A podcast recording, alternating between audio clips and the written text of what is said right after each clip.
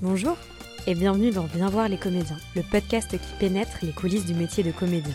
Dans cette nouvelle saison, retrouvez des auteurs, des metteurs en scène et des comédiens qui ont accepté de partager avec nous leur parcours et les dessous de la création. Dans cet épisode, je reçois David Clavel, comédien, auteur, metteur en scène et pédagogue. J'ai rencontré David au 104 il y a quelques années pendant qu'il crée son spectacle L'heure bleue. Dans cet entretien, nous retraversons ensemble son parcours riche d'influences, de rencontres et de pratiques. Le cinéma, le cours Florent, le collectif Les Possédés, l'enseignement, l'écriture et surtout une question fondamentale. Comment cultiver sa liberté et son envie de création au cours d'une carrière de comédien? Bonne écoute Bonjour David, merci beaucoup d'avoir accepté de participer au podcast. bonjour. Euh, avant de commencer, est-ce que je peux te demander de te présenter? Eh ben, euh, donc, ben, je m'appelle euh, David Clavel.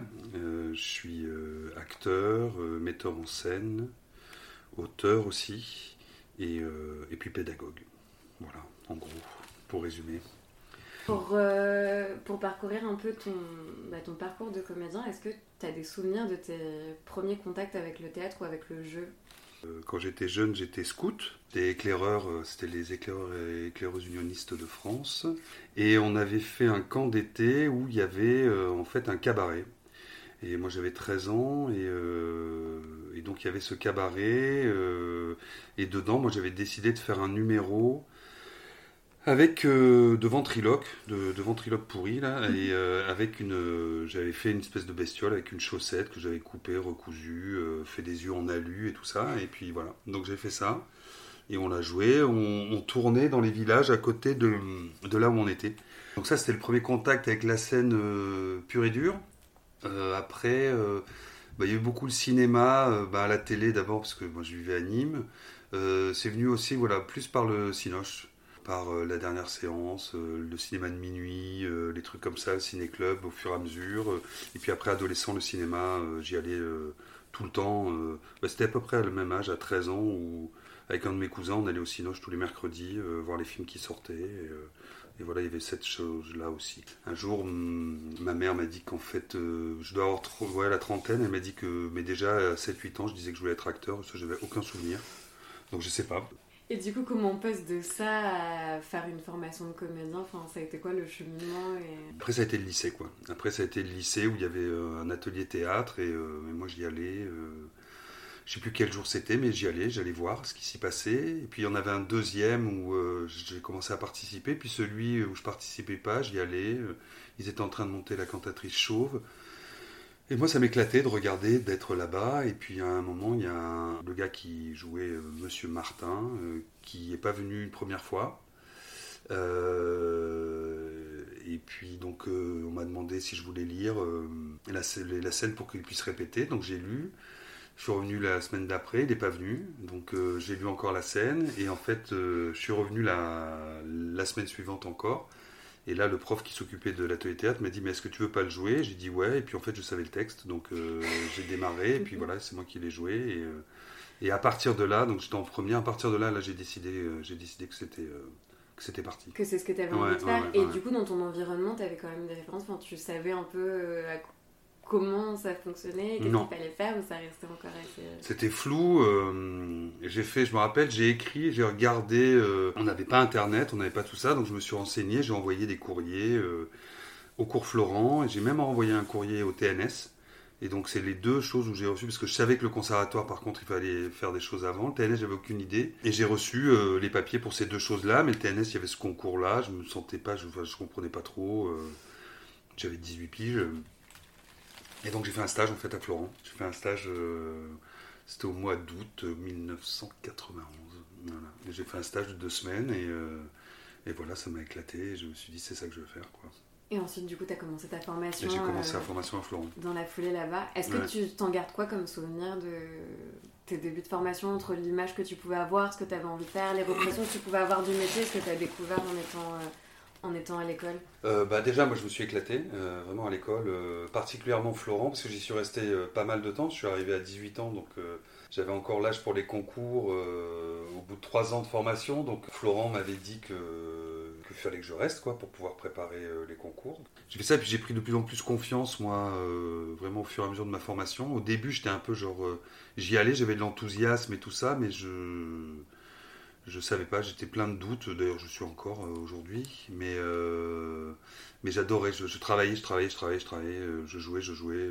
j'adorais faire ça. Donc je lisais, euh, j'ai beaucoup lu à cette époque-là, euh, tous les, pièces classiques. Euh. C'était enthousiasmant parce que c'était. il y avait une sorte de joyeux bordel, une espèce d'école où on se sentait assez libre en même temps, il y avait des choses cadrées, mais je sais pas, il y avait. Moi j'ai très vite passé, en tout cas à partir de la deuxième année aussi, hein, dès la deuxième année, j'ai passé beaucoup beaucoup de temps. Je travaillais un peu à côté au McDo pour me faire des sous, mais mais j'y ai passé beaucoup de temps et j'ai fini après euh, les deux dernières années, j'y étais tout le temps. Je, je, crois que j'étais à l'école de, 10h à minuit. Quoi. Euh, on répétait des spectacles, on a monté des créations euh, avec Jean-Pierre Garnier, qui était notre prof, qui avait fait un truc qui s'appelait l'unité de réalisation, qui était une sorte de.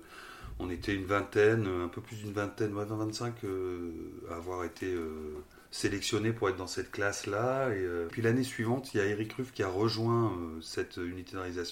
Donc on a monté deux spectacles. Avec Jean-Pierre, on a monté un spectacle sur euh, l'Odyssée. Et avec Eric, on a monté ce qui allait devenir une création ensuite qui s'appelait Du désavantage du vent. Et une chose qu'on a écrit, une écriture collective. Et, euh, et puis déjà les années avant, deuxième année, j'avais Xavier Florent comme prof, le, fils de François Florent. On avait travaillé aussi sur le théâtre surréaliste et Dada avec lui, on a fait un spectacle là-dessus, c'était génial.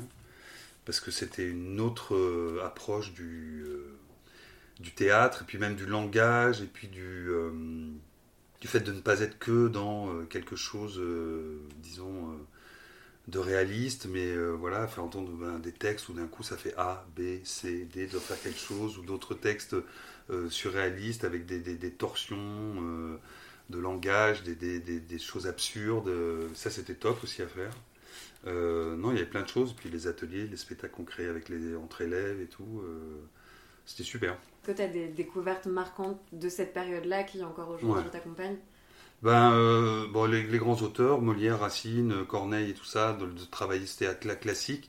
Et après, moi, j'ai vraiment eu un choc euh, presque esthétique avec Tchekhov, que je connaissais pas. Et c'était en, je crois que je devais être en quatrième année justement dans cette année d'unité de réalisation. J'avais pas lu Tchekhov. Et une de mes potes euh, veut passer, je crois, pour un concours, scène de la cerisée entre Varia et Lopakine, la scène à la fin de la pièce euh, où tout le monde s'attend à ce que Lopakine euh, fasse sa demande en mariage auprès de Varia, et puis une espèce de scène où il se passe pas grand chose, mais en même temps, euh, tout ce qui est entre eux, cet amour-là, tout est là, mais ça se dit avec des mots assez simples. Et, et alors là, ça a été pour moi, c'était je sais pas, une, révélation, quoi, une rencontre euh, avec un auteur où je me suis dit, mais ah ouais, d'accord, le théâtre, ça peut être aussi ça, quoi. Ça remet pas du tout en, cause les autres formes de théâtre, euh, mais là, il y avait quelque chose qui m'a tout de suite parlé, euh, tout de suite touché, un écho vraiment énorme avec cet auteur. C'était d'un coup un, ouais, un terrain vraiment, je sais pas familier, moi, pour moi. Mais l'autre question aussi, c'est que souvent, quand on parle des écoles, les comédiens qui en ont fait ou pas fait, le, gros intérêt, ou ce qui revient beaucoup, c'est les gens en fait qu'on rencontre et se créer un peu les familles de théâtre, les gens avec qui on va travailler. Toi, du coup, est-ce que pendant cette période, euh, ça a ah Ben oui, oui, parce qu'en en fait, euh, même si ça s'est fait un peu en décalage, finalement, euh, le collectif Les Possédés, auquel j'ai appartenu pendant 13-14 ans, on s'était tous rencontrés euh, au sein de Florent, ou en tout cas au, moment de la sortie du spectacle du désavantage du vent qu'on avait écrit avec Eric euh, Ruff. Et donc euh, certains avaient été dans un travail l'année précédente avec Eric, et on sait tous quand le spectacle a été sorti et qu'on l'a recréé à Lorient, au CDDB, on s'est retrouvés, certains qui seront, on ne le savait pas encore, mais on allait être plus tard le collectif euh, Les Possédés. Donc c'était vraiment euh, quelque chose qui était vraiment la suite euh, de l'aventure de Florent. Et moi, entre-temps, j'avais eu le concours et réussi le concours de La Rue Blanche, qui est devenu l'ANSAT maintenant. Moi, j'ai démissionné de l'ANSAT pour finir de continuer à travailler après, à faire les autres spectacles derrière. Et là, nous, on avait Angel Séverine comme, comme prof. et c'était assez intense. moi, ça n'a pas toujours été facile.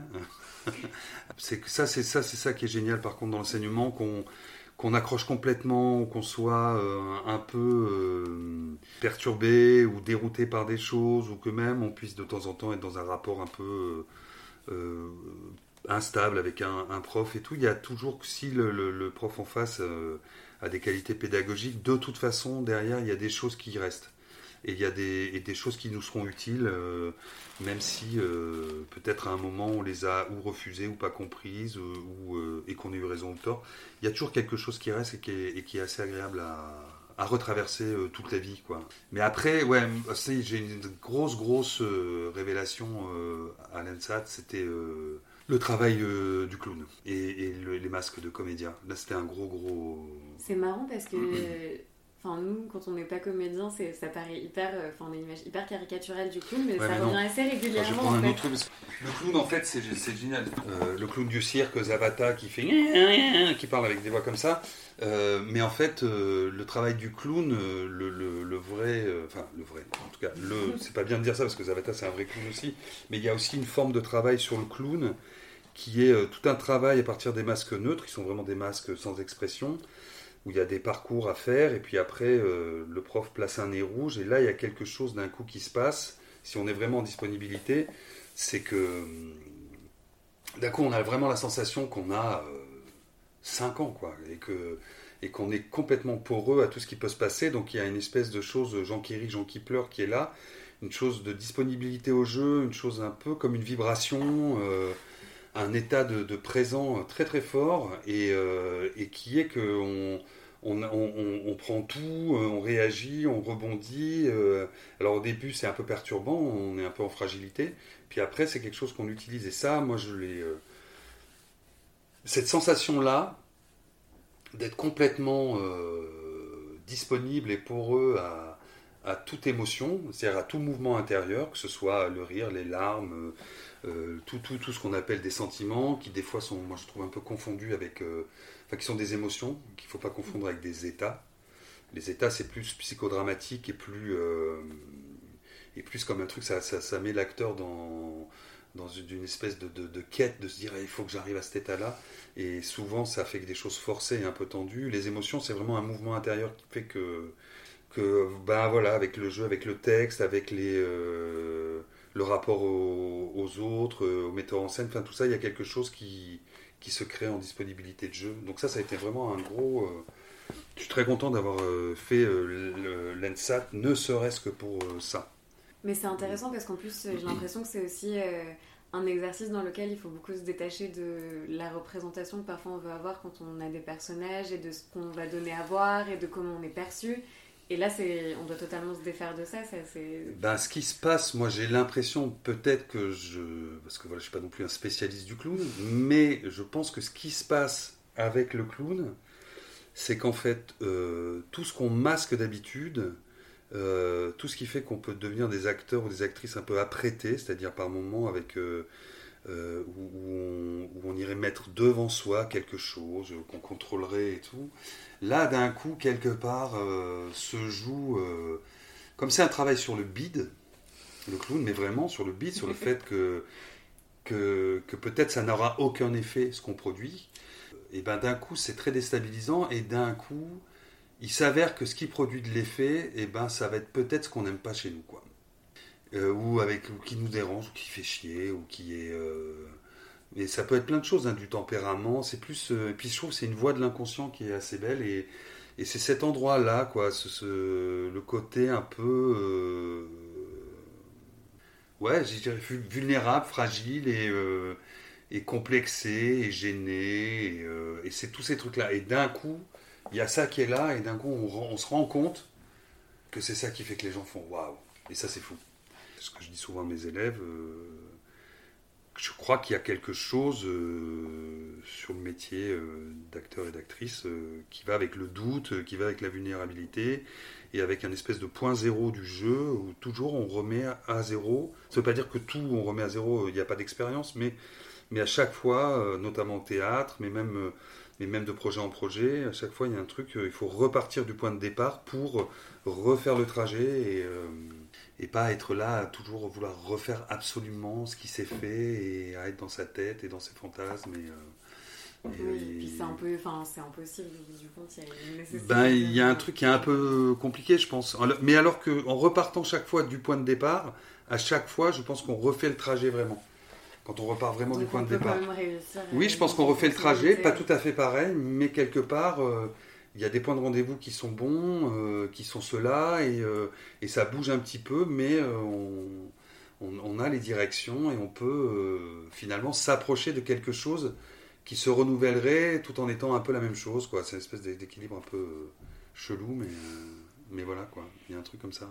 Et du coup, donc, au moment où tu pars de l'N7, c'est pour euh, commencer, enfin, continuer ton aventure avec le collectif des possédés Non, là, à l'époque, les possédés n'existent pas ah, encore. Là, c'est le, c'est, le, c'est le, la compagnie d'Edwin d'Eric Ruff. Donc, c'est du désavantage du vent. On l'a, on, a, on a pas mal tourné, on a joué beaucoup ce spectacle.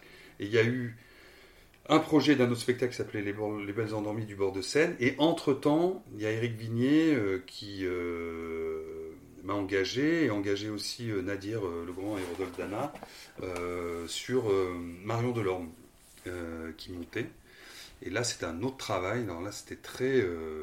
c'est un travail sur la forme, sur une sorte de déconstruction des choses, quelque chose d'assez radical. Euh, c'était, c'était pas simple, c'était, euh, compliqué comme travail à traverser, le rapport aussi. Euh, une grosse partie de la salle, tête de la ville, qui se barrait tous les soirs.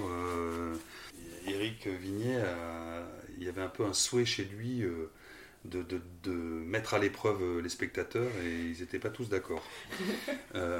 Et nous, ça nous mettait aussi à C'est dur en tant que comédien, du coup, c'est les, C'est le, c'est un peu le, le c'est un peu le, ouais, c'est un peu les dommages collatéraux parfois pour les acteurs, mais bon, il y a quelque chose euh, qui est accepté. Là, je disais à des élèves ce matin, je leur disais, mais euh, ne pensez pas que être acteur, c'est être libre, parce que ça l'est pas. Non, mais que finalement, c'est une liberté qu'on trouve dans les contraintes beaucoup. Alors évidemment, il peut y avoir des, il y a des acteurs qui sont libres, qui font ce qu'ils veulent et tout ça, mais quand même, on est toujours un peu, de temps en temps, il y a cet endroit où on, peut se sentir assujetti euh, au projet, à la vision, à, au regard que le metteur en scène ou la metteuse en scène a sur nous. Alors comment on déplace ce regard tout en n'entrant pas en conflit mais en pouvant de temps en temps le faire ou comment, même quand on est très d'accord, on fait attention à, euh, à se remettre en question. Enfin, c'est c'est pas le enfin voilà c'est pas juste euh, ouais j'adore je sur le plateau et j'y vais euh. nous après on incarne mais c'est intéressant parce que du coup le fait que tu aies plusieurs casquettes aussi de auteur de mise en scène de comédien ça te permet aussi de déplacer enfin le curseur selon les projets de ben moi c'était ce que c'est là où je suis content euh, je fais un peu ce que je voulais faire au début c'est-à-dire que il y a des choses que j'aurais aimé faire que je n'ai pas faites mais mais en tout cas de me dire que voilà, je, je, suis acteur euh, et metteur en scène et, euh, et pédagogue euh, et auteur, c'est cool.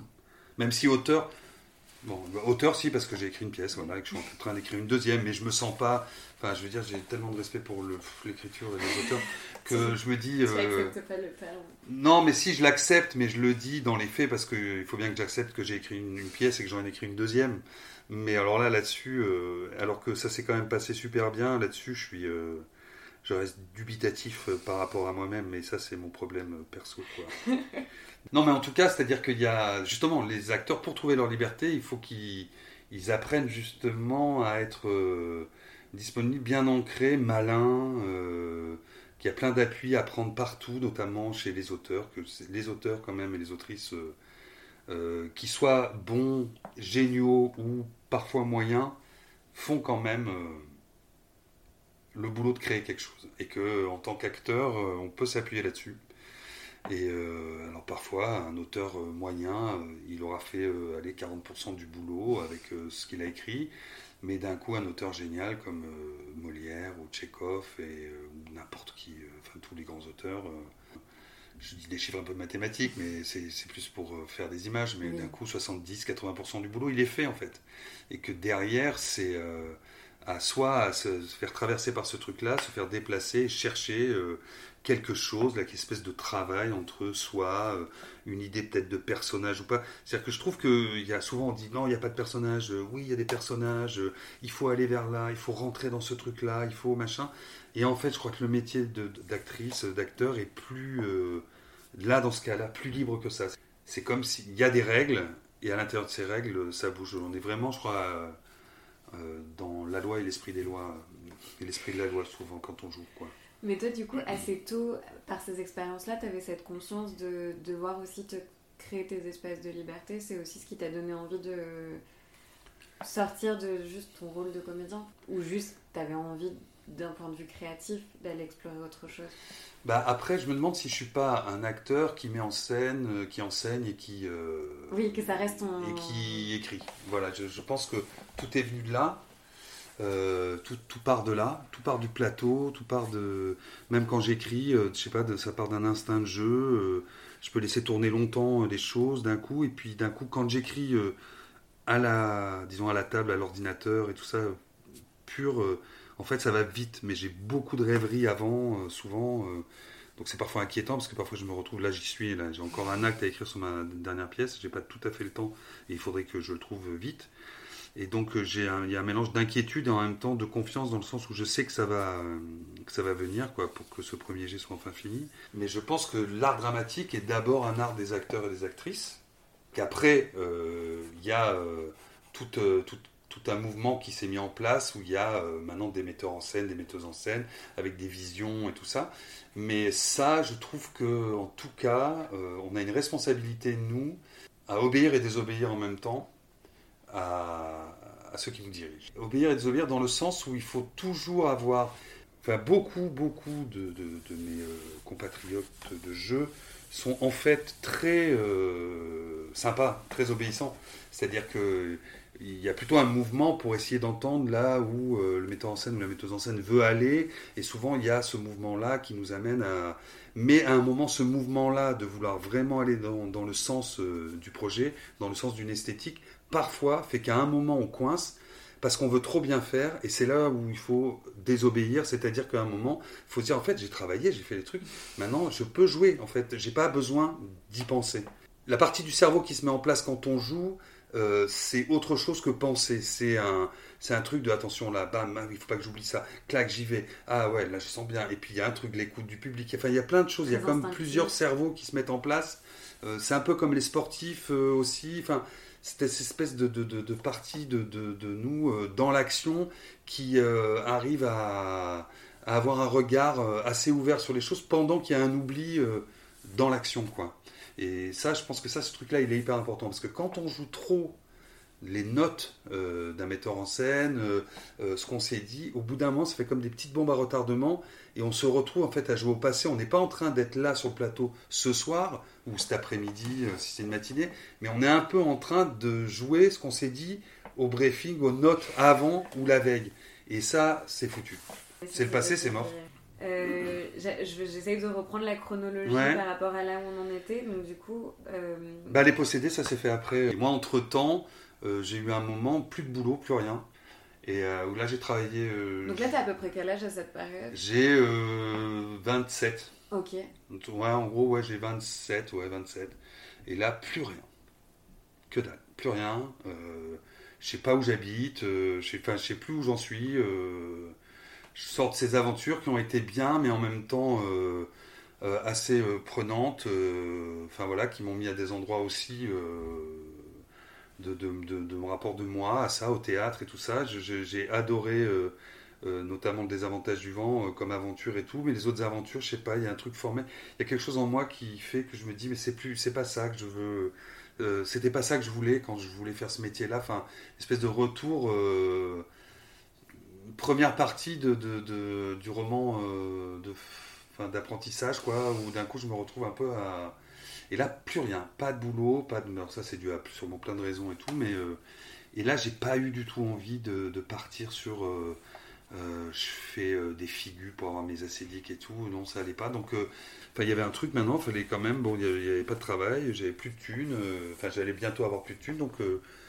Bah, j'ai décidé de travailler sur les marchés, j'ai travaillé sur les marchés Ouais, je travaillais pendant un an sur les marchés, sur deux marchés différents.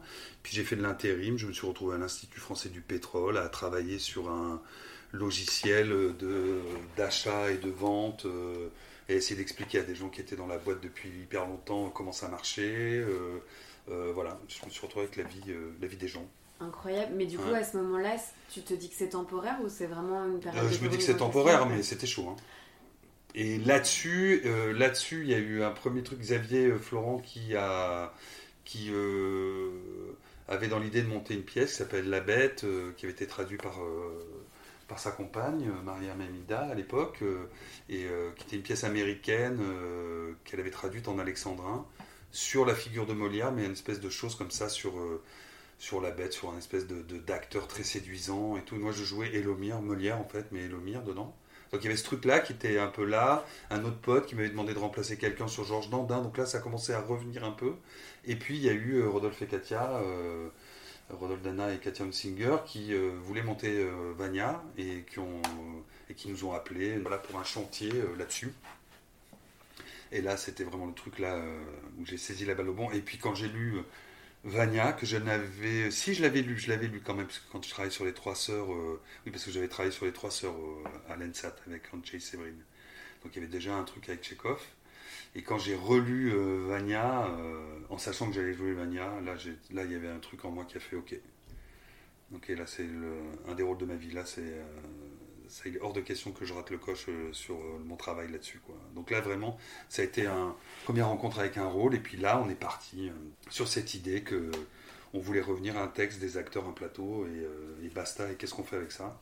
Et puis on est parti là-dedans de manière empirique et on a beaucoup bossé. C'était ouais, c'était chouette. Donc on a fait un premier chantier à la ferme du Buisson. C'est là où on a rencontré José Manuel Gonzalez, qui était le, voilà, le premier, c'était un peu notre parrain. Quoi. Il a dit ok, on l'a créé l'année suivante, et puis là, euh, il a trouvé ça super, il a appelé Marie Collin, euh, qui était donc directrice de Festival d'automne, qui est venue voir, qui a dit bon, je, ne suis pas sûr de rester, qui est resté, qui est parti. Et voilà, et puis là c'était parti, l'année d'après, euh, non, deux ans après, on a joué au Festival d'automne Le Pays Lointain Jean-Luc Lagarce. Et voilà, et du fil en aiguille, il y a eu tous les spectacles euh, qu'on a fait. Euh, là, pareil, le pays lointain, le rôle d'Antoine, euh, du frère, pareil, c'était vraiment une, rencontre. Et puis c'était comme c'était entre, on était tous des gens de, la même génération. Ça faisait aussi la force des possédés, ça a peut-être fait aussi parfois des fragilités. Il y avait une espèce de, de, force comme ça, d'ego très fort qui se rencontrait et qui faisait une espèce de truc d'énergie où parfois peut-être que la forme paraissait pas toujours très claire pour les gens, mais en même temps mais en tout cas, il y avait quelque chose où moi j'ai trouvé euh, une liberté. Euh, enfin, j'ai pris ma liberté de jeu là-dedans. Euh, j'étais qu'en proposition. Enfin, mais en tout cas, c'était des rôles d'un coup. je m'en emparais. C'était ouais, c'était des trucs où je les prenais comme des vrais cadeaux et, et, je voulais absolument être à la hauteur de ces rôles-là. Et puis ils me parlaient, donc ça a été vraiment, je me régalais à jouer ça. Et du coup, là, il y avait vraiment une aventure collective où vous avez créé plusieurs spectacles ensemble. Comment, comment ça fonctionnait euh, entre vous? Enfin, est-ce qu'il y avait bah, Ça fonctionnait, c'était euh, quand même Rodolphe qui euh, décidait des pièces et qui faisait la distribution. C'était assez bizarre dans ce sens-là, parce que et je pense que c'est ça qui a fait un peu qu'à un moment, voilà, moi j'ai décidé de partir, enfin que ça s'est ça s'est arrêté. C'est-à-dire qu'il y avait quelque chose de très collectif dans le travail artistique et, de moins en moins collectif dans les décisions, euh, peut-être, enfin, ou en tout cas, à un moment, ça a créé, il y avait des envies de chacun, euh, il y avait des, euh, je pense que ça s'est épuisé à un moment le, truc, mais, mais souvent lui choisissait les textes, alors on lisait des trucs, on se faisait, on, se donnait nos avis, puis il faisait les distribs, et puis à partir de là, après au plateau, ça a travaillé vraiment, enfin collectivement, c'était, ça charbonnait, on avait tous des idées, il y avait vraiment une idée de d'acteurs metteurs en scène, euh, de, d'avoir un avis sur ce qu'on fait, d'avoir. Euh, enfin, en tout cas, il y avait un espace qui était là qu'on pouvait prendre et, qu'on a pris. Quoi. Différent de ce que tu peux avoir. Voilà, et euh, qu'on prenait vraiment. Après, le dernier gros projet, moi, lequel où j'ai, où j'ai participé, c'était Platonov. Et après, c'est pendant la tournée de Platonov que j'ai décidé que j'arrêtais. Et, donc, ce qui est assez drôle, c'est que la dernière chose que j'ai joué, c'est Vania. Parce qu'on l'a joué pendant toute le, on l'a joué sur tout le temps. Toute la durée, ouais, ouais, et euh, c'est la dernière chose que j'ai joué, c'est Vania à Lorient, où, euh, où Rodolphe venait d'être nommé euh, directeur. Et, et quand j'ai décidé ouais, d'arrêter, en fait, j'ai l'impression là que c'était là où j'ai refermé quelque part le roman d'apprentissage. Et c'était à 42 ans. Oui, puis en plus, dans la manière dont on parle, on voit qu'il y a quelque chose de très empirique, d'expérimentation, avec plein de manières de travailler différentes, beaucoup d'interlocuteurs. Donc, ça, ça, ah bah, c'est beaucoup de densité, on passait nos vacances ensemble, enfin, c'était une famille, hein. c'était un truc euh, très chargé, avec, euh, voilà, chargé en énergie euh, très positive, parfois en énergie très négative. Enfin, c'est la vie, quoi, c'est un, espèce de, de, de, creuser, de concentrer de, de plein de choses. Et là, d'un coup, ouais, voilà, j'ai décidé d'arrêter, j'ai arrêté, j'avais rien, rien derrière. J'avais juste mis de côté un peu pour. Parce que j'avais, on avait bien bossé, et puis que Platonov, ça tournait beaucoup. Là, j'avais. Il y avait quelque chose en moi, je me disais, ça va pas durer, euh, je le sens. Et, euh, mais j'avais rien. Et, et d'un coup, il y a eu un film qui est tombé. Le, cours Florent qui m'ont proposé de donner des cours, de, préparer les élèves pour les concours. et le seul truc que j'avais, c'est que je voulais écrire. C'est ta conviction parce que quand tu dis j'ai l'impression d'avoir refermé le roman d'apprentissage, on se dit du coup, est-ce que c'est tout ce qui t'a permis aussi toi de formuler clairement euh, quel type d'acteur tu voulais être, ce que tu avais envie de faire très concrètement, le type de projet auquel tu voulais te consacrer avec plus de certitude, même si le doute est toujours présent euh? bah, En tout cas, c'était, j'avais envie de faire d'autres choses. En fait, j'avais envie de mettre euh, en, en, en mouvement des choses, moi. Euh, c'est toujours euh, c'est compliqué là cette place d'acteur où on aimerait qu'on nous appelle pour euh, on aimerait être désiré il faut en même temps le signaler. Parfois quand on le signale on a des espèces de fin de recevoir bizarres. Donc il y a un moment je crois que je suis un peu comme ça et alors peut-être que parfois des acteurs des, metteurs en scène et tout ça se disent ah ouais mais bon il met en scène il écrit est-ce qu'il n'est pas relou? Alors je pense que je suis pas du tout relou dans le travail. J'ai mon, mon caractère et tout ça mais j'aime bien me confronter aux univers des autres, même des fois quand je suis pas d'accord et tout. Enfin, je trouve ça intéressant. Je trouve que c'est ça qui est agréable dans ce métier-là. En fait, je voulais mettre en scène autre chose après Planète. Je savais que ça se ferait plus euh, au sein des possédés. Et, euh, et en même temps, euh, je lisais plein. Je voulais monter un texte contemporain. comme on avait déjà monté deux Tchekhov, enfin voilà, je voulais pas faire le mec qui part des possédés, il monte un autre Tchekhov. et, et, je lisais pas mal de textes contemporains. Et et à chaque fois, j'étais là, je me disais, ouais, ça c'est chouette, puis il me manquait quelque chose. D'autres qui, qui liraient les mêmes textes, il leur manquerait rien. Mais moi, je sais pas, il, manquait quelque chose, et je me suis dit, mais peut-être que ce qui manque, c'est euh, juste que moi j'ai envie de raconter. Et euh, voilà, j'ai pris le risque de raconter un truc où, voilà. Et j'ai fait cette pièce-là, L'or bleu, euh, où je suis parti de plein de choses, et en même temps, ce truc s'est écrit avec beaucoup d'inconscience. Euh, et, même sur euh, le dancing là, que j'écris en ce moment, ça se passe aussi comme ça. Alors, c'est une espèce de truc. Et je suis face toujours à mes textes. Euh, mais après, voilà. parce qu'en plus, c'est assez solitaire par rapport au travail que tu as pu avoir avant. Ah, c'est toujours une création collective. D'un coup, tu te mm. retrouves quand même, enfin, tant que le spectacle n'existe pas, ça doit être difficile aussi d'être. Ouais, mais je pense que c'est pour ça que je travaille mieux quand je fais plusieurs choses. Mais je pense que j'ai un espèce de truc de j'ai une, ouais, crois j'ai une grande capacité de solitude avec en même temps un grand goût pour le collectif en fait. Puis je sais pas, j'ai toujours cette espèce d'envie moi d'avoir un chemin, euh, je sais pas singulier, donc je, je, je, je sais pas, je, choisis des livres euh, parce qu'ils me, me parlent. J'aime pas trop lire parce qu'il faut. De toute façon, en général, j'aime pas faire les trucs parce qu'il faut les faire. C'est un peu problématique. Mais bon, euh, ouais, voilà, j'avais ce truc-là. Je me suis dit, allez, vas-y, plonge. Et c'est ce que j'ai présenté à, José Manuel. J'ai pris rendez-vous avec lui, il m'a dit, allez, on se voit. Et je lui dis voilà, je quitte euh, le collectif Les Possédés euh, et j'ai envie d'écrire. Euh, et, j'avais fait une petite bafouille pour dire un peu là autour de quoi ça tournait. il m'a dit ok, ben écoute, il y a les résidences d'essai. Puis après, de, de fil en aiguille, les choses se sont faites quoi. Et du coup, à ce moment-là, au moment où tu présentes le projet, qu'est-ce qu'il y a quoi comme élément avant même d'avoir fini d'écrire la pièce J'avais l'élément que j'allais faire des interviews. J'avais une question en fait, qui était euh, quel homme ou quelle femme vous aimeriez représenter en scène? Je voulais poser aux acteurs euh, avec qui j'avais pensé. Alors tous n'ont pas été dans le projet, mais euh, à qui je pensais au départ un peu pour ce projet. Et donc c'était pas genre je veux jouer Hamlet, je veux jouer Bérénice. C'était quel homme, ou quelle femme vous aimeriez représenter en scène? Quelqu'un qui qui n'existe pas encore et que vous sentez en vous, parce que je partais du principe que en tant qu'acteur ou actrice, on a plein d'histoires en soi. Et je me suis rendu compte que c'est euh, vrai et faux, en fait. Il y a certains acteurs et actrices qui euh, euh, sont plus prêts à accepter des histoires des autres et, et à les, à les accueillir, et d'autres qui ont des histoires en eux, et que peut-être cette question-là qui venait de moi, peut-être disait que quelque part en moi, il y avait euh, quelque chose de quelqu'un qui aime raconter des histoires et se raconter des histoires. Et ça, je pense que je l'ai toujours eu. Et que, et que donc, euh, voilà, peut-être que je fais partie de ces acteurs-là avec euh, des, des, envies. Et après, d'un coup, ça se rejoint avec les rôles. mais donc voilà, on est parti de ça. Donc j'ai fait des interviews et certaines choses m'ont servi pour écrire. Et puis je suis parti de Phèdre aussi en me disant tiens, si Phèdre et Hippolyte étaient restés vivants, qu'est-ce qui se passe? Et puis voilà, et de fil en aiguille, plus. Euh, enfin, je pense que mon écriture, c'est de la fiction avec euh, dedans des, des, choses. Euh, je dis des choses de moi, je dis des choses d'autres, d'autres histoires. puis voilà, d'une vision, d'un regard sur le monde et tout ça. mais j'aime bien la fiction. Du coup, tu disais aussi qu'au moment où tu quittes le collectif, tu commences à enseigner au cours Florent, et je trouve que c'est hyper intéressant aussi quand casquette un peu supplémentaire. Déjà, euh, le rapport d'avoir, euh, enfin, quelques années après toi avoir quitté le cours Florent, te retrouver à enseigner, est-ce qu'il y a des choses qui ont, que tu sens qui ont changé entre le moment où tu as été élève et aujourd'hui? La mentalité, les, élèves comédiens, euh, les raisons pour lesquelles on fait ce métier, enfin, j'en sais rien, mais.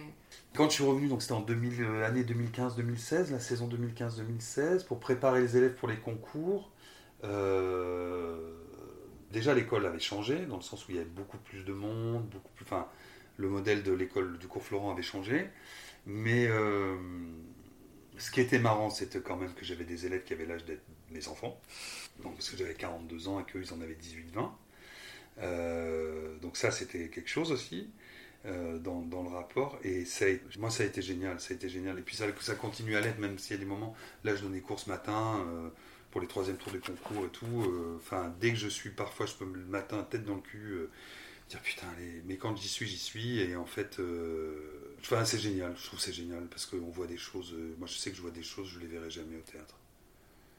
Je verrai jamais ça. Peut-être de temps en temps, mais très peu souvent. Il y a des espèces de, de choses d'un coup, de disponibilité au jeu qui se crée, de, gens qui lâchent des trucs tout en découvrant qu'ils sont capables de faire ça. Perso, j'avais commencé à écrire au mois de juin 2015 euh, et j'ai entamé les cours en décembre 2015. Et je me suis retrouvé voilà, avec eux à, je sais pas, à partager une vision. Je sais pas, je faisais des choses au feeling, euh, en étant très en regard sur ce qui se passait. Je sais pas, il y a quelque chose qui s'est passé tout de suite, quoi. Tout de suite dans le rapport à la pédagogie, le rapport à l'élève, euh, au regard, à l'écoute, au dialogue avec eux. Moi, je les ai trouvés géniaux. Enfin, je trouvais que c'était une génération super. je les ai trouvés beaucoup moins idéologiques que ce qu'on était. Euh, peut-être un peu parfois il y avait un peu plus de mal parfois à plonger, plonger sur euh, d'endurance et tout ça. Euh, tous ne l'avaient pas, mais ils l'acquièrent facilement.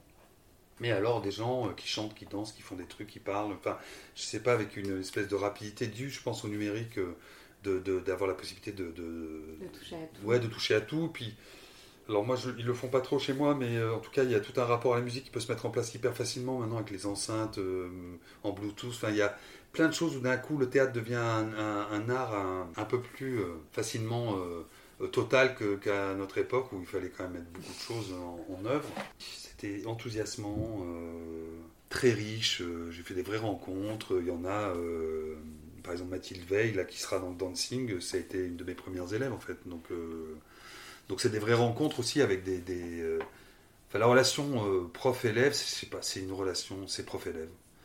Enfin voilà, c'est, ça n'a rien à voir euh, avec l'amour, ça n'a rien à voir avec la relation paternelle et tout ça, c'est une espèce d'endroit prof-élève. En plus en théâtre, une espèce de truc, de rapport de confiance que, qu'ont, les élèves et, et, on leur doit d'être à la hauteur de cette confiance-là. On lance des pistes et eux ils y répondent et finalement ils nous apprennent des choses en y répondant. Enfin... Et puis après, il y en a, ouais, voilà, avec qui je suis. Euh, on n'est pas, pas amis et tout, mais il y a, on a vécu ensemble des choses que, voilà, euh, c'est assez intime. Enfin voilà, ça a à faire avec l'éclosion des bah, gens et tout, c'est génial. oui, c'est vraiment une discipline dans laquelle on a accès à énormément de choses, en plus à un âge où les gens se construisent beaucoup. Mais du coup, est-ce que ça a été facile, toi, de trouver aussi quel était ton endroit pour les faire réagir, pour les faire évoluer? Ça doit être pas forcément facile. Ben, moi, c'est le truc, c'est que je m'en fous de leur vie.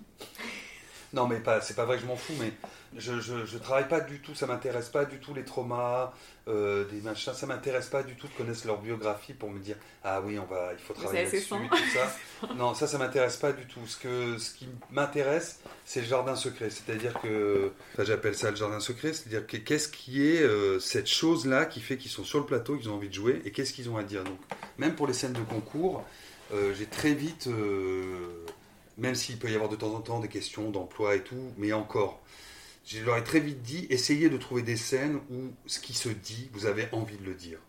Et la situation, vous avez envie de la vivre, mais il y a aussi ce qui se dit, vous avez envie de le dire, de le dire à un autre, de dire à un autre devant, d'autres qui vous regardent, de faire passer cette chose-là, et que vous avez des choses à dire avec ça. Déjà ça, c'est énorme. Et, euh, et c'est un mélange entre eux me l'ont appris et moi je leur ai appris. Enfin, c'est parce que j'ai vu des choses chez eux que d'un coup, quand ils disaient des choses qui les touchaient, je voyais qu'il y avait une chose dans le jeu qui se changeait. Et donc je disais, ben vas-y. Et alors, souvent je fais ça, je dis, mais pourquoi tu envie de, de faire cette scène? Et au moment où ils vont pour répondre, je dis, non, non, vas-y, joue-le. Et enfin, vas-y maintenant, joue-le. Et en fait, cette envie, cette idée de pourquoi on porte les choses, ben souvent elle est productrice de jeux à un endroit euh, hyper fort. Et après, je sais pas, après c'est dans le rapport avec eux, c'est ma sensibilité. euh, J'aime bien, euh, on se marre beaucoup, dans, je pense, ouais, moi je me marre beaucoup avec eux, j'aime bien dire des conneries. j'aime, enfin voilà, c'est en tant qu'acteur, puis j'aime partager, moi je suis vraiment passionné hein, par mon métier, donc, donc j'aime partager ça au plateau, j'aime, j'aime, j'aime le jeu, j'aime que ça vive, et puis j'aime que ça se fasse euh, de manière collective, c'est-à-dire que toute la classe, même si c'était des classes concours, toute la classe est ensemble, leur disais tout le temps, au début d'année, je leur dis tout le temps ça, de... de vous- que- que il faut bien qu'ils s'imaginent que il- ceux qui vont être reçus, c'est le même nombre que le nombre d'élèves qu'il y a dans la classe. Donc euh, personne, euh, tout le monde n'aura pas assez la chance d'y être, mais euh, et que ça serve à autre chose aussi, quoi. Que ce soit aussi euh, Mais c'est d'autant plus intéressant. sortent de ça en se disant, ouais, ouais, j'ai- passé des pas et des, et des paliers dans mon, voilà. Mais c'est vrai que c'est d'autant plus intéressant comme c'est des classes concours, enfin ça doit être aussi particulier. Moi, j'adore ce truc-là. Ah ouais? Ouais, j'adore ce L'état dans lequel ça met, le- l'enjeu est super fort et... Ben justement, j'adore parce que c'est le métier et pas du tout le métier. C'est-à-dire qu'on est quand même, ils vivent de manière intense quelque chose quand même auquel les acteurs et les actrices sont soumis toute leur vie de manière moins intense. Mais on passe des castings, on est, on est quand même une profession où on est toujours en train de devoir faire nos preuves, à part certains qui ont pu aller faire, et encore. Et encore, et encore, ils sont tout le monde, même les gens qui ont plein de rôles tout le monde est stressé par le boulot et tout ça. Mais donc il y a quand même une mise à l'épreuve qui est constante. Et, euh, et quelque part, cet endroit-là euh, de rencontre qui doit se faire avec un jury, elle est que. euh, elle a la même gueule que des premières au théâtre avec toute la presse qui est là, plus les, les, euh, les gens qui pourraient acheter le spectacle ou les trucs comme Oui. ça, là, cette espèce de pression. Où le seul, je pense, le, la seule voix, en tout cas moi c'est ça à chaque fois, la seule voix qui fait que, que c'est acceptable de sentir qu'il y a des gens, c'est que c'est du théâtre et qu'en fait à l'arrivée, on chope les gens avec le théâtre. C'est-à-dire qu'on les chope avec le, la joie du jeu, le, le truc. C'est comme ça qu'on les chope. Euh, après, ceux qui ne veulent pas être chopés comme ça, tant pis pour eux. Mais, mais, mais je pense que c'est comme ça qu'on les chope. C'est-à-dire de changer le- l'endroit, de renverser la table et de faire que les gens qui seraient venus pour faire bon, alors, qu'est-ce que je pense de ce spectacle Ou est-ce que je vais l'acheter ou pas Qu'est-ce qu'ils pensent les collègues Soit d'un coup dans le truc en train de faire. Et n'est plus rien, n'est- à dire après que voilà, c'est quelque chose bon, de, enfin, de construit, mais qui soit pris par le théâtre et qui soit là en train de se dire ah ben ouais, ok, d'accord. Oui, pas que dans de la rationalité. Ouais, et pas dans. Je trouve qu'il qu'il faut déjouer, euh, il faut déjouer un peu le métier, quoi. Et il faut continuer à le faire, et il faut que les, si les élèves l'apprennent tôt, ça, fait que l'enthousiasme reste tout le temps et tout, parce que sinon, ça peut être un métier qui peut user. euh, c'est un métier, on est bouffé par la comparaison, euh, donc c'est à éviter. euh, y a quand même, c'est quand même un métier de compétition, même dans le subventionné, même dans le, Enfin, c'est très chaud, quoi. Il y a quelque chose de, mais qui appartient à l'humain, hein, une chose un peu usante, malsaine et tout, qui est possible de- enfin voilà, qui, qui, qui vient des fois gâter un peu euh, Mais il y a un peu le les fruit, extrêmes quoi. où je pense enfin, tu as accès à des choses qui sont tellement belles et de l'éphémère et des rencontres avec les gens. De, enfin, même les moments que tu peux avoir quand tu joues sur, sur certains spectacles. Ouais. Et en fait, la contrepartie, c'est que pour arriver à ça, ça demande aussi énormément de- d'investissement personnel à la fois sur toi, ton rapport à Ouais. toi, de le remettre en question en permanence, de le questionner. Enfin, c'est un peu les deux pendant. euh, Ben ouais, ouais, et que finalement, euh, notre endroit, c'est le plateau, quoi. Je pense que le plateau de cinéma, pour ceux qui font du cinéma, mais en tout cas le plateau de répète aussi, le,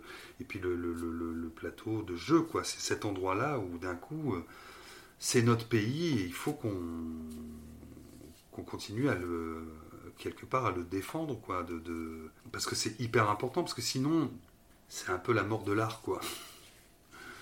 Non, mais c'est-à-dire que d'un coup, il faut faire gaffe à ça. Euh, et c'est ça qui met du doute. C'est-à-dire que, ouais, il faut faire attention, quoi, à préserver la singularité des gens, parce que c'est ça qui est intéressant, en fait.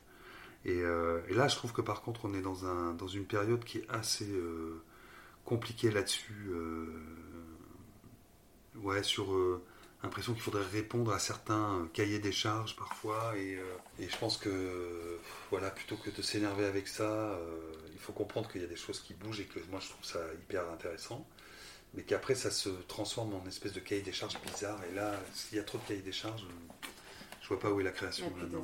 Ben, il n'y a plus d'espace de singularité tout en voulant être singulier. Enfin, je sais pas, il y a un truc euh, qui se mélange un peu, qui est un peu. C'est une période qui est, euh, qui est intéressante, mais je pense qu'il y a.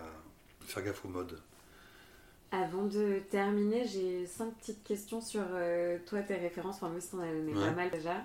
Est-ce qu'il y a une pièce que tout le monde devrait lire selon toi ou voir? Bah, Je dirais Échille, euh, la, trilogie sur euh, euh, Agamemnon, les Coéphores et les Euménides. L'Orestie. Est-ce que tu as un auteur phare? Du coup Peut-être Tchekhov, je sais pas. Oui, il y en a plein. Hein. Bon, en théâtre, allez, je vais dire Tchekhov, parce que quand même, là, je, continue, je le travaille en ce moment avec des élèves, là, Ouais, Tchekhov. Un film de référence pour toi? Voyage au bout de l'enfer. Un personnage théâtral qui te fascine Je dirais Hamlet. Je dirais Hamlet. Et euh, un comédien ou une comédienne dont la carrière t'inspire?